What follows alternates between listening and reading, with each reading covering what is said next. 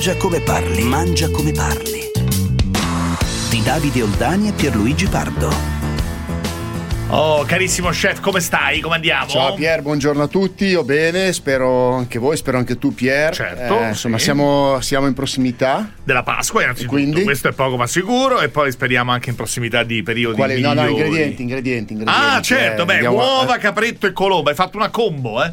Eh, hai sì, hai insomma, fatto una combo. Sono quelle, quelle- giusto per avere una par condicio sia sul dolce che sul capretto carne che sulle uova sia di cioccolato che quelle poché, non poché come dicevi prima. Ma che poche? Non è Poche poche, se sono non poche. è poche, non è sono poche, è poche. poché, per cui, no, per cui ho, ho voluto fare un misto giusto per dare un po' di insomma per, per poter comporre anche un menù corretto. Senti, stiamo per coinvolgere una- subito una grande ospite, ma ti chiedo in 20 secondi se per voi super chef, per voi insomma bravissimi, la Pasqua è un riferimento interessante dal punto di vista gastronomico, cioè una... Ah, ti, posso, ti posso dire di sì perché è un po' l'inizio della primavera, per cui è un po' l'inizio del- di vedere il colore nei piatti, il colore è un po' tenue ancora perché non è il colore vivo dell'estate, però quando parliamo di legumi, quando parliamo di germogli, quando parliamo di, ehm, non so cos'altro, anche qualche frutto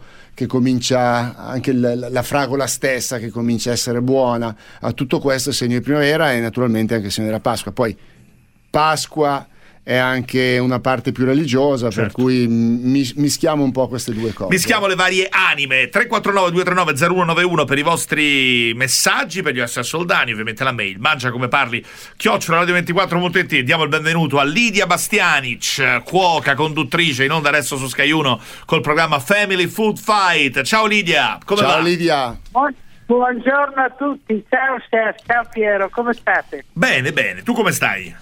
Bene, bene, io sono qui a New York e, e stiamo aspettando la Pasqua anche noi, è una grande giornata. Ma dicevi, siete già, siete qualcuno già riaperto, come siamo messi con eh, col nostro settore? Sì, sì, noi siamo già, qualcuno ancora aperto, non tutti, siamo al 50%, adesso salirà al 75%.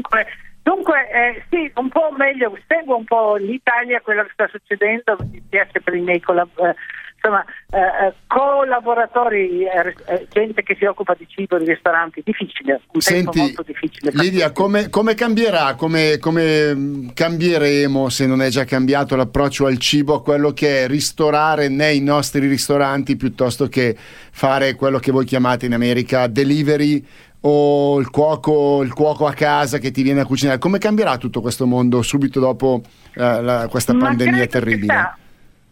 Ogni grande evento, uh, che sia catastrofico quasi questo, eh, cambia un po', cambia un po' tutto, cambia la nostra visione, la nostra- il nostro comportamento e credo che sempre più la gente, almeno qui in America, che in Italia sono molto allerti col cibo e conoscono e cucinano, qui in America no, adesso sempre più si sono messi in cucina, hanno iniziato un po' a cu- cucinare e dunque credo che anche noi come professione una cosa forse un po' più, più leggera, più aperta, però sempre eh, cauti e osservanti, osservanti della qualità del cibo, Certo. come servire e dunque un più- sempre più attenti alla sen- sensibilità della salute della persona e il rispetto per il cibo naturalmente. Dunque le cose cambieranno, credo forse le mangiate lunghe, non so. se- E quindi questo cambiamento anche in America è parte anche italiana perché il nostro prodotto verrà naturalmente av- avrà un valore diverso da quello che aveva. A parte l'Italian Sounding che non, vo- Sì, non voglio che affrontare tema quel tema, però come prodotto italiano parteciperà alla grande crescita e al grande cambiamento americano su- nei confronti del cibo, vero? Ma, ma io direi di sì, assolutamente, perché a trasportare una cucina, fare una cucina prettamente diciamo italiana, c'è il bisogno del prodotto tradizionale, dunque che sia il grana padano, che sia l'aceto balsamico. Per fare una vera cucina italiana, il riso arborio, dobbiamo avere questi prodotti. E dunque eh, i- i- gli americani sono sempre più allerti alla cucina italiana, amano tutta l'Italia, tutto quello che è l'Italia, però sempre più adorano la cucina italiana, la semplicità della cucina italiana, il gusto della cucina italiana e anche la facilità di prepararla se uno ha i prodotti tradizionali. Dunque credo che sì, che sarà sempre più un mercato crescente per i prodotti tradizionali italiani. Senti Lidia, dopo, dopo mi devi parlare, eh, mi devi regalare metaforicamente il tuo frico, patate e gamberi. Io sono un gran appassionato di frico e ne parlo praticamente ogni volta che posso e anche quando non posso. Però prima eh, io ho letto il tuo libro, no? il tuo sogno americano, Una vita d'amore, famiglia e cucina, eh, che è uscito qualche mese fa. E c'è un passaggio sulla Pasqua che mi ha molto colpito, no? perché tu vivevi a Pola, il regime di Tito vietava di celebrare pubblicamente manifestazioni, feste come, come, il Natale, come la Pasqua, e però avevate comunque i vostri riti, no? Questa, eh, queste uova che color- coloravate. Mi racconti un po' di, di, dei tuoi ricordi di questa festa? Sì, guarda, eh, le feste, prettamente le feste attorno uh, alla religione era lì e, e, non era permessa, però nel paesino che era un po' fuori di Polla con mia nonna non è che erano che, che si poteva fare queste cose. E dunque mia nonna aveva i polli no? e dunque le uova.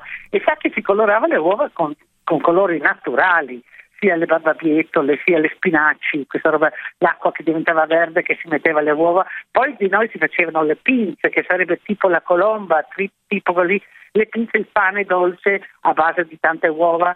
E, e se lo portava a benedire in chiesa eh, alla mattina di Pasqua, che era anche, eh, eh, non era permesso, però mia nonna eh, ci infilava lì, io ero piccola, mio fratello era piccolo, i miei genitori non venivano per non essere visti, ma io con mia nonna praticavo queste cose strettamente durante le feste. E dunque eh, era, era uh, uh, divertimento no, per noi, primavera era lì, eh, stavano sbocciando le mandorle. Eh, una, una, cosa, una, cosa, che mi dispiaceva molto, perché mia nonna aveva anche le capre, dunque i capretti, e dunque sono pronti per Pasqua, e io con i capretti li, erano, eh, li giocavo. E poi quando veniva ora di, certo. di, di pasta...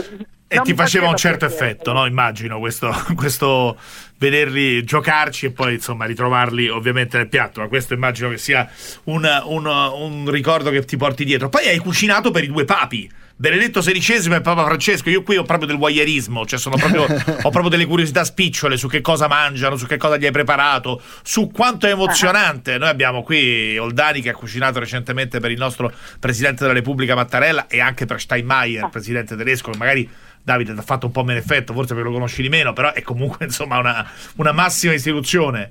Assolutamente sì, però devo dire invidio un po' Lidia per eh, il fatto di Papa Francesco eh perché in un'intervista appena 6-7 anni fa quando venne insomma, chiamato eh, a sostituire Ratzinger eh, l'idea mia era quella un giorno di poterlo conoscere, Vi, avevo letto molto di lui, avevo letto mm, insomma, la sua vita che aveva fatto precedentemente eh, a quella di diventare Papa e quindi mi sarebbe piaciuto incontrarlo, quindi invito, invidio Lidia al, alla Crozza ricevere una telefonata Carol Dani, la Seboia, la Seboia grande, grande credo buon gustaio, no? grande figura anche molto pop, molto amata giustamente perché è riuscito a rendere se possibile ancora più popolare a tutti, ancora più trasversale trasversale a tutti, tutto ciò che è la religione, che ovviamente ha un valore eh, profondissimo per i credenti, ma è anche un, un pezzo della cultura di, delle, del mondo occidentale. Com- come sono questi, questi, due a tavola, questi due signori così speciali? Devo,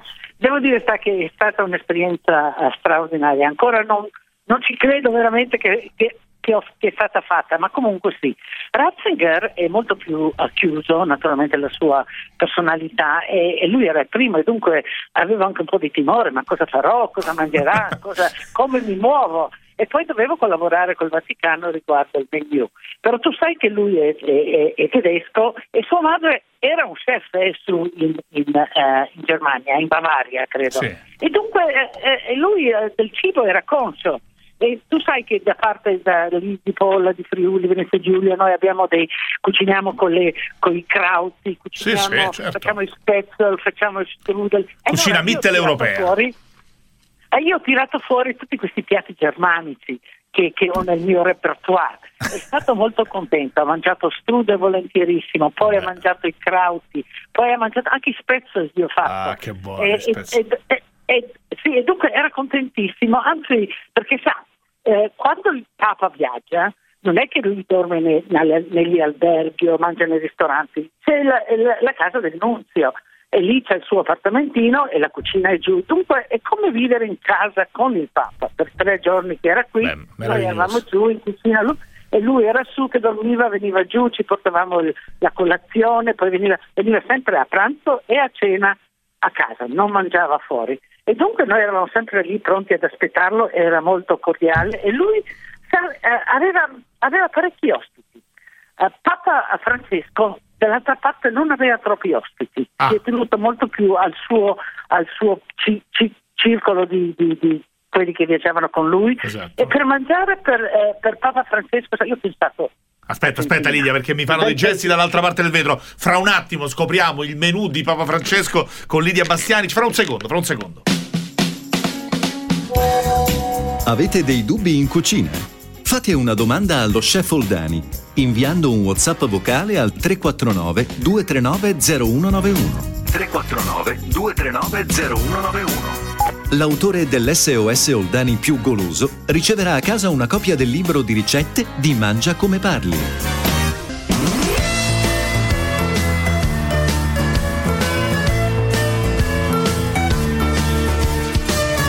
Mangia come parli, mangia come parli. Allora, siamo con Lidia Bastianic eh, che ci sta raccontando, insomma, questa esperienza meravigliosa, immagino mistica, spirituale, ma anche proprio di piacere molto terreno, di soddisfazione molto umana, no? che, che- che ha provato nel poter cucinare ai due papi. E eravamo fermi al menù di Papa Francesco. Io sono anche qui un po' curioso, vorrei capire che cosa, che cosa gli piace, che cosa gli hai preparato. Beh, sai, io ho pensato a Argentina, bel pezzo di carne, qui noi America, in Non si America sbaglia. abbiamo bei- bellissimi pezzi di carne, ho pensato a fare un bel red roast, però il Vaticano me l'ha negato, eh, era in dieta, non stava bene e dunque sono andata al secondo, seconda opportunità perché lui è di origine piemontese. Allora gli ho fatto un po' di brono, agnolini in brodo, gli ho fatto un bel risotto, un po' di, di vitella eh, di scalopina leggera e poi della frutta. È goloso di, di, di, dei dolci, gli ho fatto una bella crostata di frutta, di pesche e, e dunque ha mangiato, ha mangiato bene, gli piace mangiare, però si doveva curare. Però la cosa bella di lui, come ti avevo detto, noi eravamo in stessa casa, loro sopra e noi in cucina giù. Tutta una volta, dopo pranzo, noi eravamo, gli assistenti eravamo lì seduti, un po' ripensare la cena, prendevamo il nostro caffè e ti arriva lui, tutto in una volta, questa- questa- questo abito bianco che volava alla svelta è venuto, è venuto in cucina solo e ha detto posso avere un caffè con voi? Noi ci siamo tutti stravolti, qui il. Papa con noi in Eh, cucina e corsi, corsi a prendere questo caffè e tutto e dietro di lui correndo i- que- quelle- la guardia di corpo perché l'avevano perso. Lui è, lui è capace di fare questo, scappare alla guardia di Mi corpo, ricorda no? Bemus Papa, il film di Moretti quando lui sparisce nelle zone, nelle vie di Roma, sì, vero. No, beh, insomma, un personaggio straordinario. Poi devo Eh. dire che eh, chiaramente le valutazioni di carattere teologico le lasciamo agli esperti della materia, ma credo che l'umanità. Ehm. Questa capacità di rendersi popolare veramente per tutti, al di là della religiosità delle diverse persone, di portare messaggi per tutta la società che ha Papa Francesco, credo che questa sia indiscutibilmente una sua, una sua qualità, una sua- un suo talento, un talento che, che ovviamente mette a disposizione eh, di tutta la società. Un'ultima cosa, però, eh, eh, siamo- mi è rimasto il frico. Com'è questo frico con i gamberi?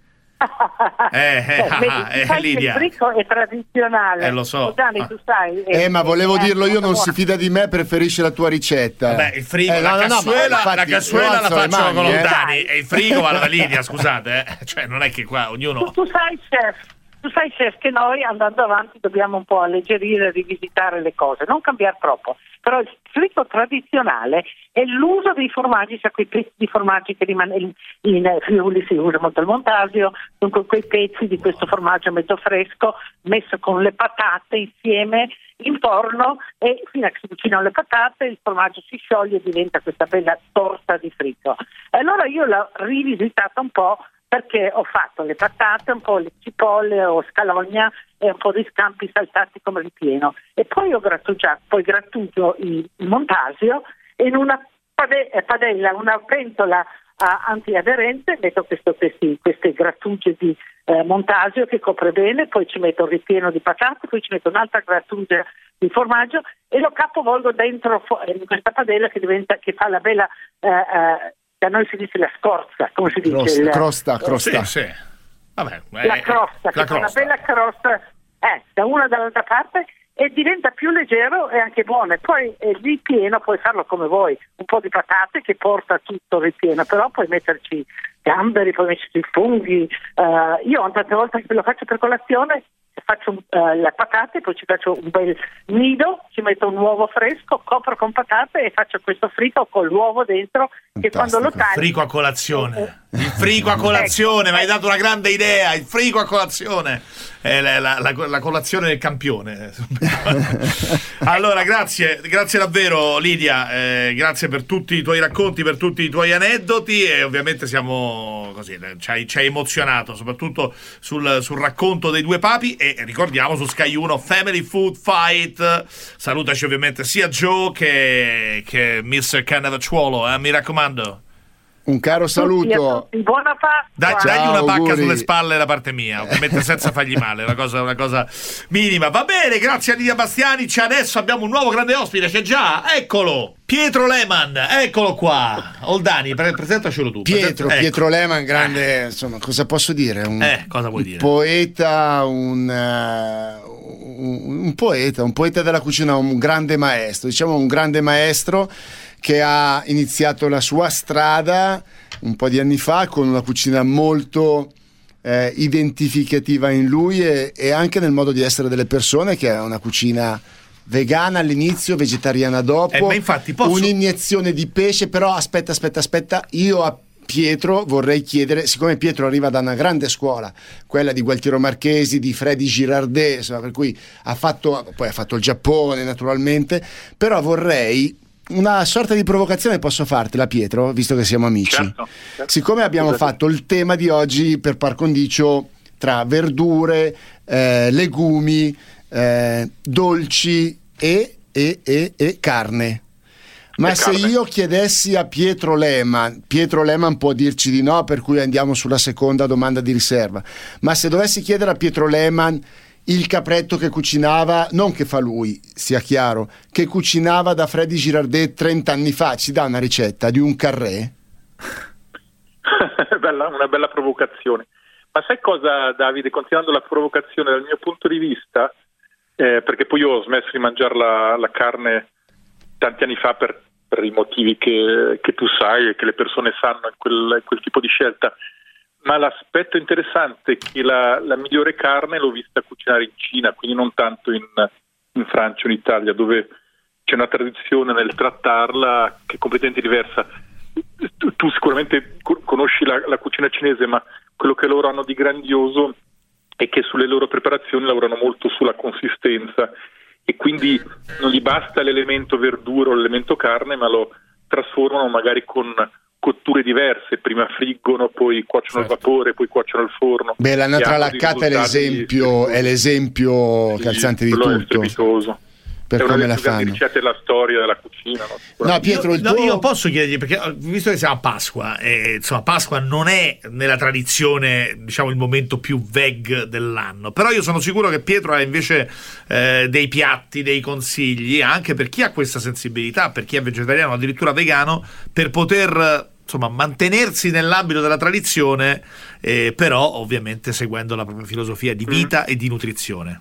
Sì, ma sai cosa fa un, uh, un vegetariano che si proietta sulle verdure? E adesso a Pasqua ci sono due delle verdure che sono le più interessanti dell'anno, che sono gli asparagi e i carciofi.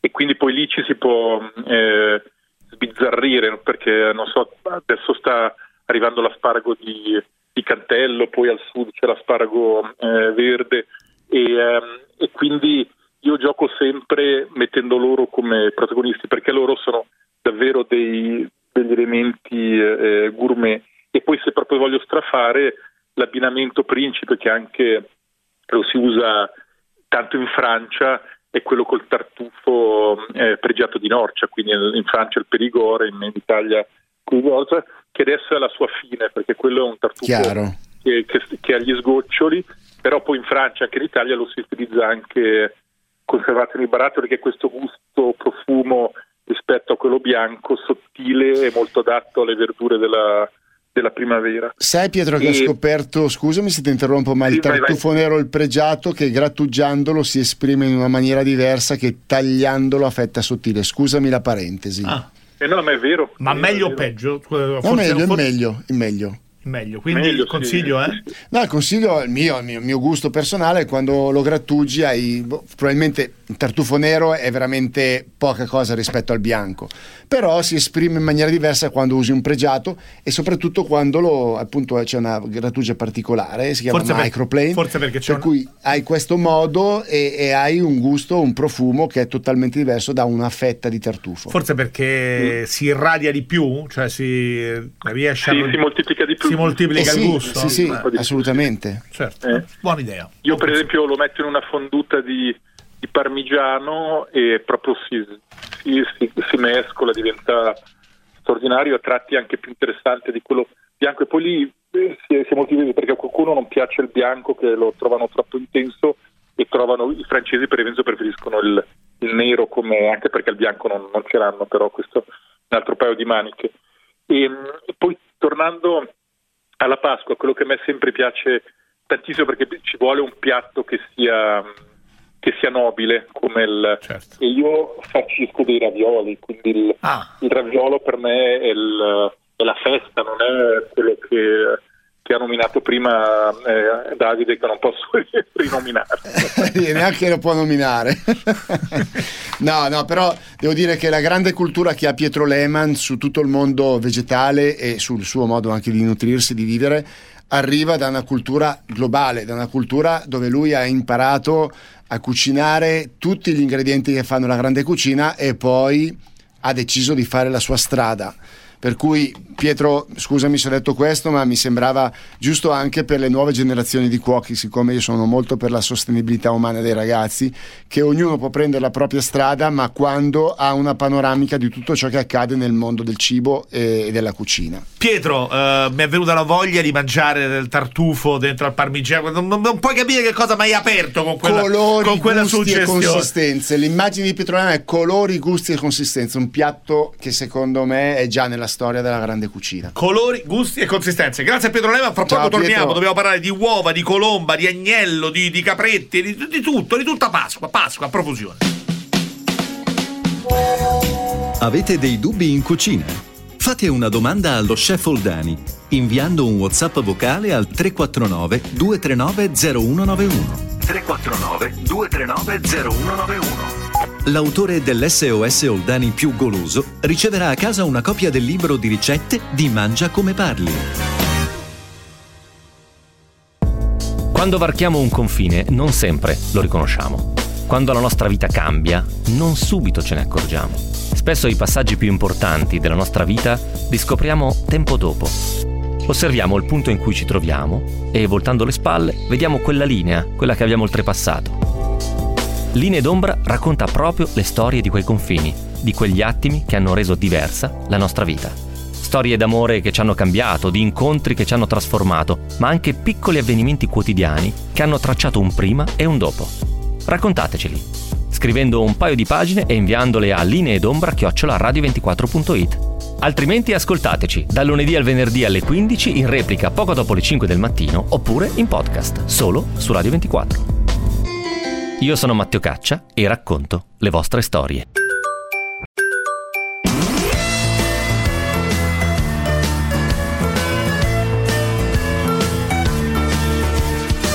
Mangia come parli. Mangia come parli.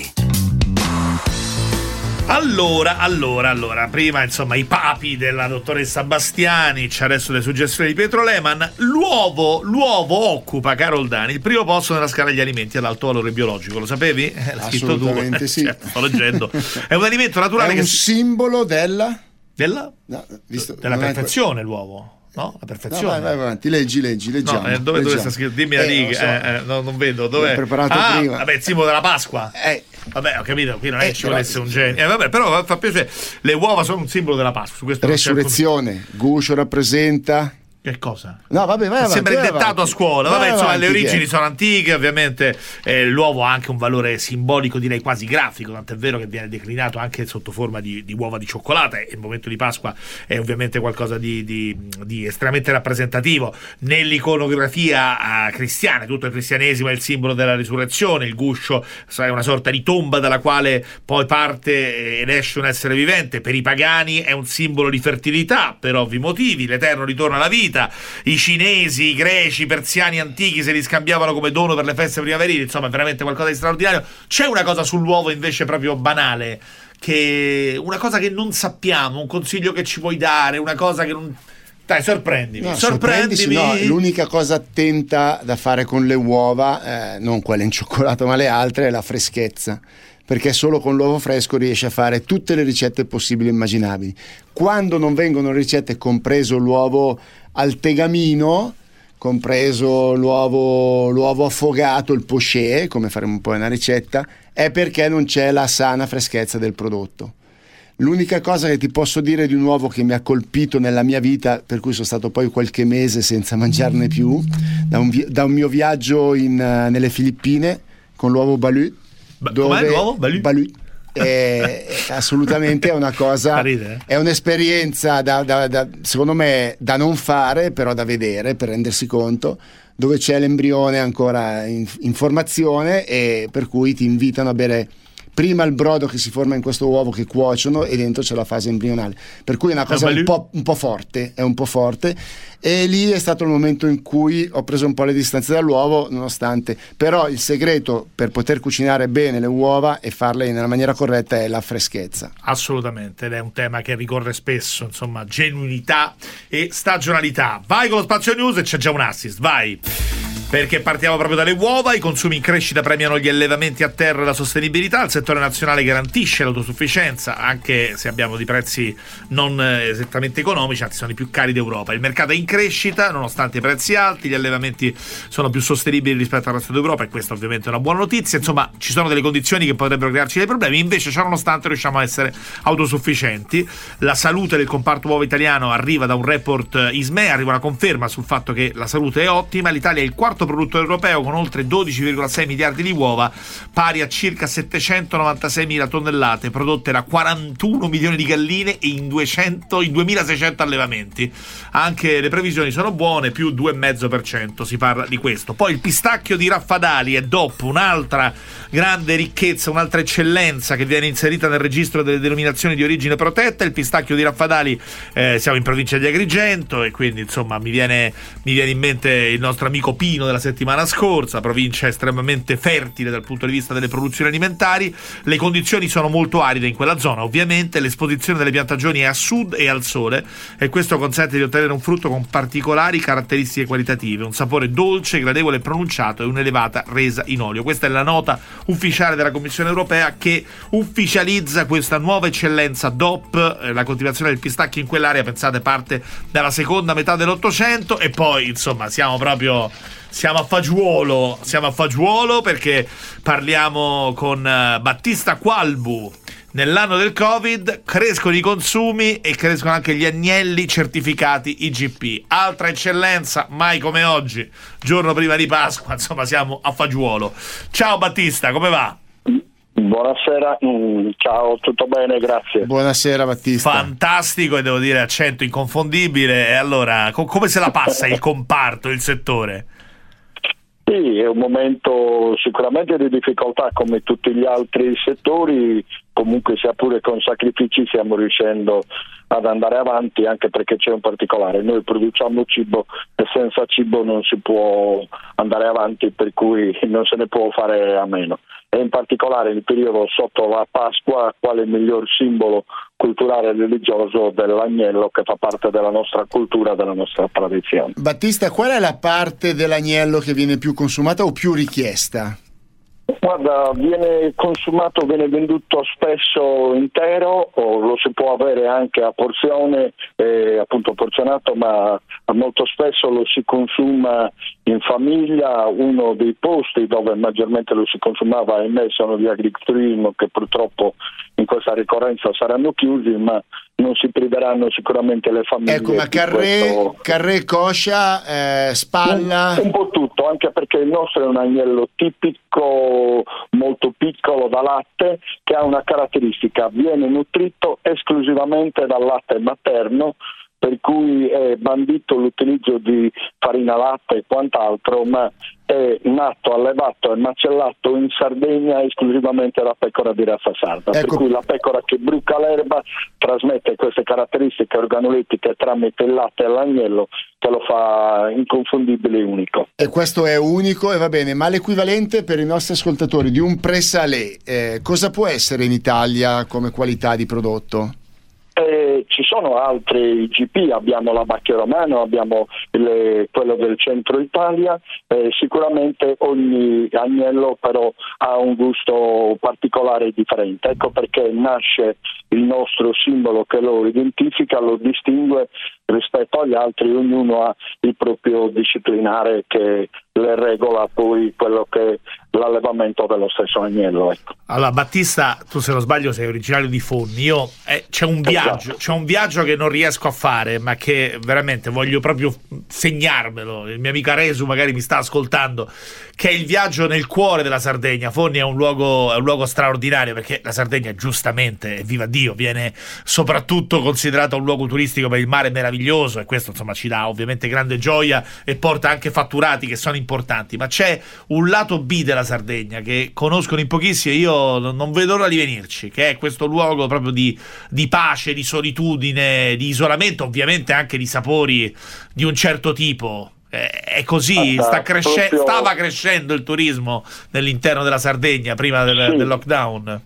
Sì, sì, assolutamente. E tra l'altro una uh, scoperta recente che è stata fatta nei nuraghi, in particolare del centro Sardegna, eh, risalenti a 3.000 anni avanti Cristo, di ossa sia di pecora che di agnello oh, ci mettono di diritto all'interno del comitato promotore dell'UNESCO perché vorremmo che questo patrimonio venga valorizzato maggiormente ed ecco perché anche la nostra campagna pubblicitaria sarà legata in particolare ai nostri siti archeologici che raccontano la nostra cultura e la nostra storia. E di questo noi siamo particolarmente orgogliosi per cui ben lieti di accogliere tanti turisti e perché no di farle assaggiare il nostro agnello che è unico. C'è stato lo scorso anno un po' di calo per quanto riguarda il prezzo eh, che è sceso del 15%, ovviamente la diminuzione è stata data anche un po' dal primo lockdown, però la cosa molto interessante è che un agnello su due eh, è IGP di Sardegna, quindi stiamo parlando veramente di un IGP molto forte, molto importante, di circa, dei circa 600.000 agnelli che vengono macellati in Italia nelle ultime due settimane di dicembre, la metà hanno questo marchio IGP di Sardegna, quindi insomma è veramente una grande eccellenza dal punto di vista della qualità e anche dal punto di vista della quantità di prodotto che riuscite a fare e inevitabilmente di fatturato perché poi si vive, si vive anche di questo e si vive di, un, si vive di, una filiera, di un comparto che dà lavoro a tantissime persone. Grazie, eh, come si dice? D- dimmi una cosa in sardo, buona, buona Pasqua, non lo so. Eh, buona Pasqua a tutti e a Mengiovere. Ecco, ecco. cos'era eh. l'ultima cosa dopo Totosu, che è bellissimo? Eh, a Mengiovere e vederci quanto prima un ah, ben augurio. Senti, parliamo un attimo della, della colomba la colomba pasquale oppure vuoi fare, vuoi fare una ricetta? Dimmi tu. Facciamo, facciamo l'uovo dai, facciamo, poché. Facciamo sì, un uovo o no, o il capretto. Facciamo il, siamo freschi di capretto. Vino bianco, olive e cipollotti. Bello! Ho Vino bianco, olive e cipollotti. Questa ricetta un po', un po', tradizionale utilizzando però eh, la parte del collo del capretto e la spalla. Quindi disossati, legati, fatti arrostire in una padella, eh, per cui abbiamo i nostri due sassicciotti di eh, di, di, di, spalla e di collo del capretto. Una volta che li abbiamo fatti bene arrostire, aggiungiamo dei piccoli pezzettini di, eh, cipolla, di sedano e di carota lavati precedentemente, fatti arrostire anche loro. Bagniamo con del vino bianco. Io utilizzerei anche un vino bianco dolce, un passito. Copriamo con dell'acqua e cuociamo più o meno per 45-50 minuti. Dopodiché togliamo il nostro capè, capretto, lo sleghiamo, lo copriamo con una carta stagnola e lo teniamo in disparte questo è il nostro fondo di cottura, lo facciamo ridurre ulteriormente ehm, lo, lo, aggiusti- lo filtriamo prima cosa, lo aggiustiamo di sale, se volessimo possiamo aggiungere un tocco di fondo di vitello, ma se non dovessimo avere questo possiamo comunque ridurre ulteriormente questo fondo di cottura. Una volta che abbiamo aggiustato il sapore aggiungiamo un goccio di aceto, eh, una noce di burro fuori dal fuoco per eh, lucidare leggermente la nostra salsa e la teniamo in disparte. Eh, questo è un metodo tradizionale. Vorrei ricordare che per cucinare il capretto, non so, se dovessi utilizzare la parte del carré o della coscia, farei, farei una cottura dove al cuore potremmo arrivare al massimo a 58-60 gradi, perché la cottura rosa sarebbe fondamentale per non ehm, stracuocere questa parte del capretto e per cui per non rimanere stopposo dopo, durante la degustazione.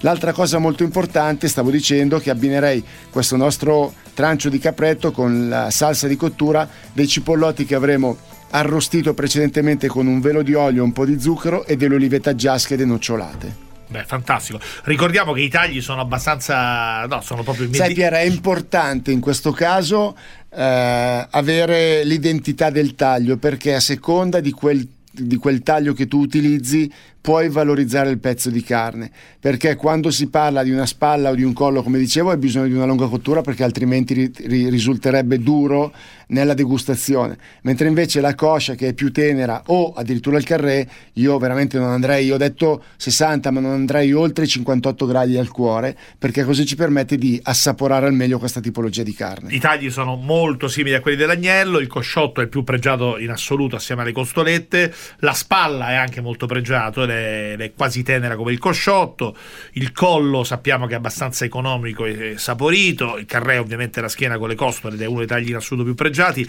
la sella è quella parte che si trova fra le ultime costolette e l'attaccatura del cosciotto ed è molto carnosa ed è adatta anche alla cottura arrosto. E poi il petto che è il taglio uh, grasso e sì, pieno di un po' più esatto, quello il petto magari il petto là, il sotto il sotto carré io lo utilizzo per fare le salse e poi la cosa importante per questo è anche un altro pezzo di cui non abbiamo, non abbiamo scritto qua, ma è la testa per cui il, eh, il cervelletto impanato, sbianchito, ma, impanato, ma anche, è eh. parte integrante di un piatto pasquale del genere. Vabbè. Adesso parleremo poi di vegetale, per cui andremo sul sì. dolce, andremo sull'uovo, vabbè, andremo vabbè, sul, su sul tutto. resto. Vabbè. C'è Corleoni che ti guarda male, gli detto la testa, anche Ferronato. Che no, per il tempo. Ferronato è argentino, quindi mangia, mangia la sado. Bueno. Ci fermiamo solo per un attimo, fra poco Colomba, altre due ricette, soldati, di tutto di più. Vai. Avete dei dubbi in cucina? Fate una domanda allo chef Oldani inviando un WhatsApp vocale al 349 239 0191. 349 239 0191. L'autore dell'SOS Oldani più goloso riceverà a casa una copia del libro di ricette di Mangia come parli. Avete 30 secondi, via! Allora Ivana, tanto per cambiare dobbiamo correre, abbiamo pochissimi secondi per fare il promo del programma. E cosa dobbiamo dire? Eh, le solite cose tipo Personal Best, il programma di Radio 24 che racconta il mondo del running, dell'atletica e del triathlon, anche se ogni tanto sconfiniamo anche negli altri sport ma facciamo finta di niente, questo non, non lo diciamo. Eh, ma solo così? Eh sì, tu che dici? Beh, possiamo dire che lo facciamo attraverso le voci degli atleti, dei protagonisti del mondo dello sport. Ah sì, giusto, e poi possiamo dire che diamo anche dei consigli grazie alle voci dei nostri esperti. E poi che andiamo in onda ogni domenica alle 6.30 e alle 16.15. Il podcast? Sì, il podcast, bello! Ok, dai Ivana, ci siamo. Mamma mia, sempre di corsa. Andiamo, andiamo. Stop, finito. Personal Best di Silvio Lorenzi e Ivana Di Martino. Ogni domenica alle 6.30 e alle 16.15 all'interno di Passione Domenica su Radio 24.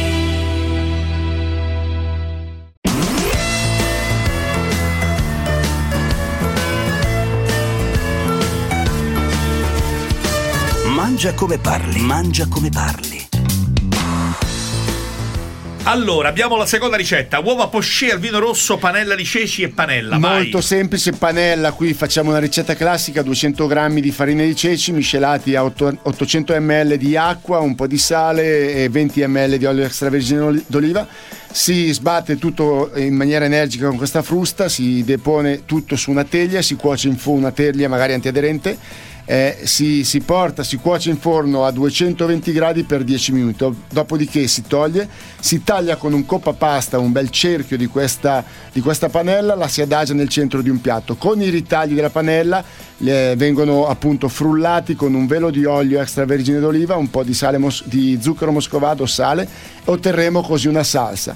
Poi per le uova, l'abbiamo già detto in altre puntate, metti, facciamo bollire un litro eh, di vino rosso con un pizzico di sale, mezzo litro di acqua, creiamo un vortice nel momento in cui si mette a bollire il nostro liquido, aggiungiamo eh, il nostro uovo e facciamo in modo che insomma, il nostro albume vada a coprire totalmente il tuorlo per cui otteniamo un uovo poché leggermente diverso perché? perché cotto con un vino rosso per cui avrà una tonalità eh, bordeaux all'esterno, molto bella, molto impattante. Poi cosa facciamo? Serviamo il nostro uovo sulla panella nel piatto, la salsa, eh, la crema eh, di ceci intorno e poi un po' di quel succo di cottura, quell'acqua di cottura dell'uovo, proprio ne mettiamo un goccino e una macinata di pepe nero. Beh, mi sembra, mi sembra bellissimo, interessantissimo.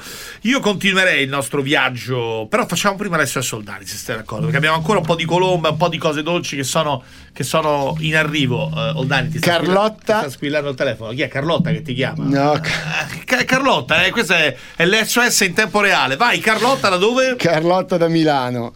SOS Oldani. Buongiorno chef, sono Carlotta da Milano.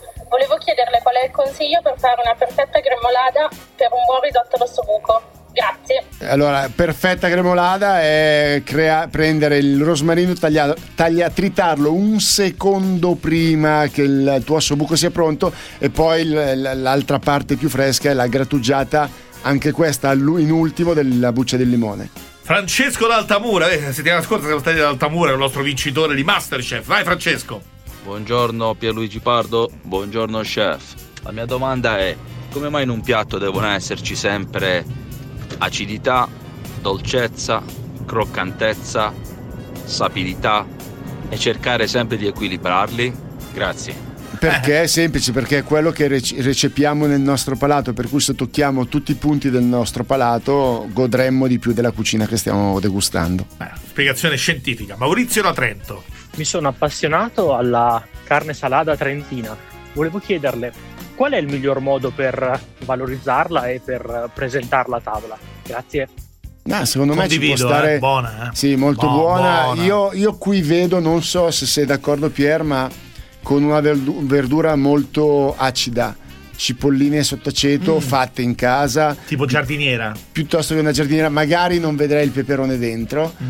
Però quel che, quel che- oppure addirittura un agrodolce che abbia un po' di dolce, un po' di acidità con una carne sapida così secondo me va bene. Ci sta, ci sta sempre per creare quella, quel Contrasto. contrasto. A chi diamo il libro? Carlotta, Io- Francesco, io- Maurizio? Io lo darei al- a Francesco, a- al contrasto, alla domanda sui contrasti che tu sai che... La domanda che filosofica, eh, ha colpito, ha colpito nel segno, ha colpito nel segno, però certo, avevo capito che ti avrebbe sicuramente emozionato perché eh, insomma è una cosa, certamente è uno dei temi eh, forti della tua cucina. Abbiamo, abbiamo adesso un po' di dolci, dai, andiamo a chiudere con un po' di dolci. La colomba pasquale è un dolce che ha ovviamente una tradizione, lo sappiamo, molto importante, ma alla fine è piuttosto recente perché contrariamente a quanto si potrebbe pensare, poi in realtà non è così antica. Risale, pensate, agli anni 30 del Novecento, io pensavo molto prima. No, no. Dino Villani, responsabile della pubblicità di una grande azienda dolciaria di Milano, riadattò la ricetta del panettone quindi In un'altra tut- forma. ecco, in un'altra forma. Di pace. Di pace. Beh, eh, sì, insomma, è una diciamo un Poi adesso devo dire che abbiamo cambiato, insomma, pasticceri, eh, eh, cuochi, insomma, tanta- tante persone nel mio settore hanno messo, compreso me, per- perché mi piace, ne- messo mano nel lievitato, per cui ognuno ha identificato una colomba o un panettone, o come nel mio caso io lo chiamo pandò.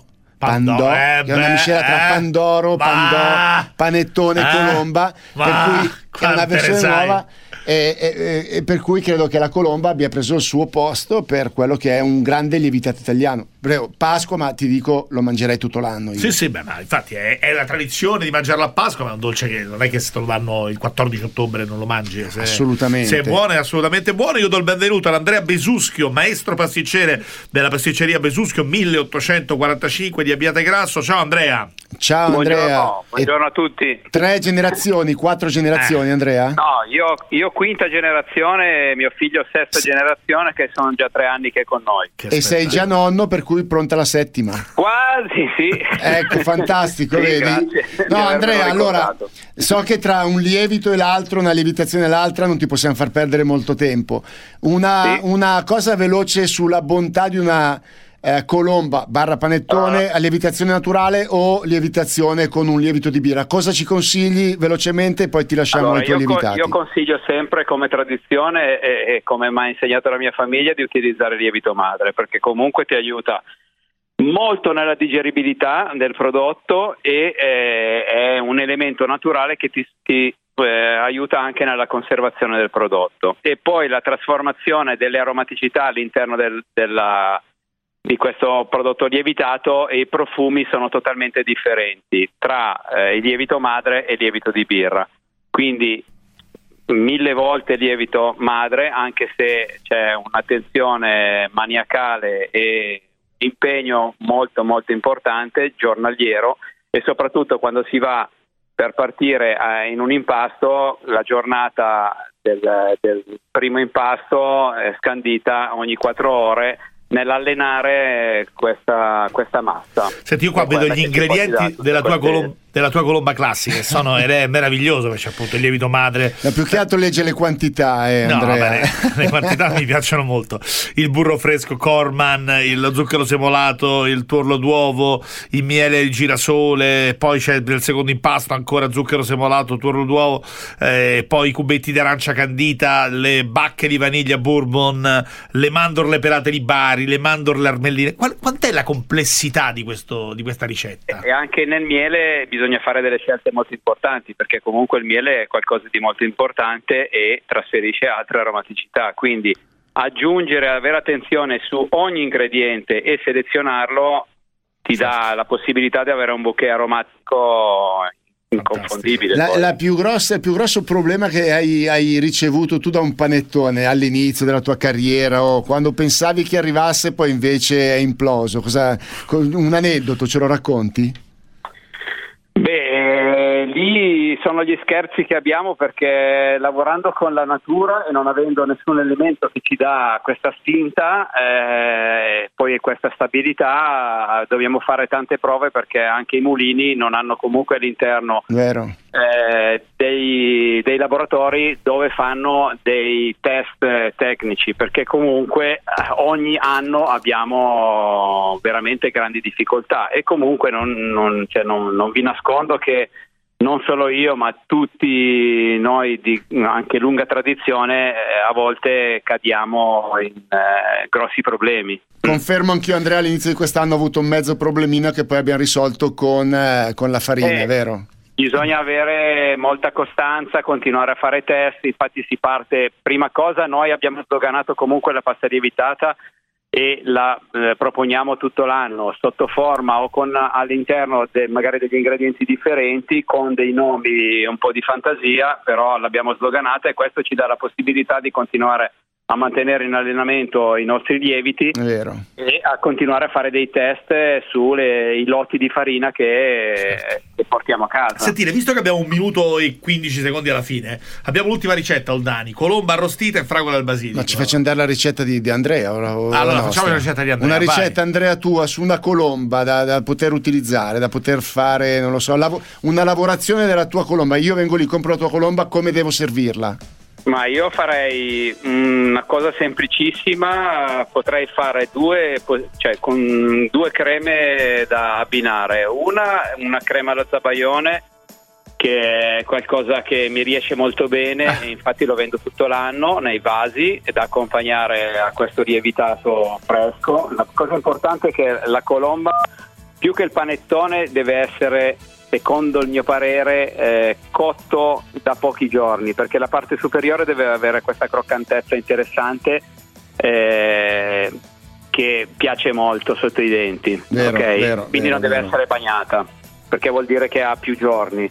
E l'altra crema può essere una crema inglese con eh, carica di bacche di vaniglia, con un po' di oli essenziali della scorza di un limone di Sorrento e poi alleggerita con della crema chantilly senza zucchero assolutamente, montata leggermente e inserita questa crema inglese per alleggerirla.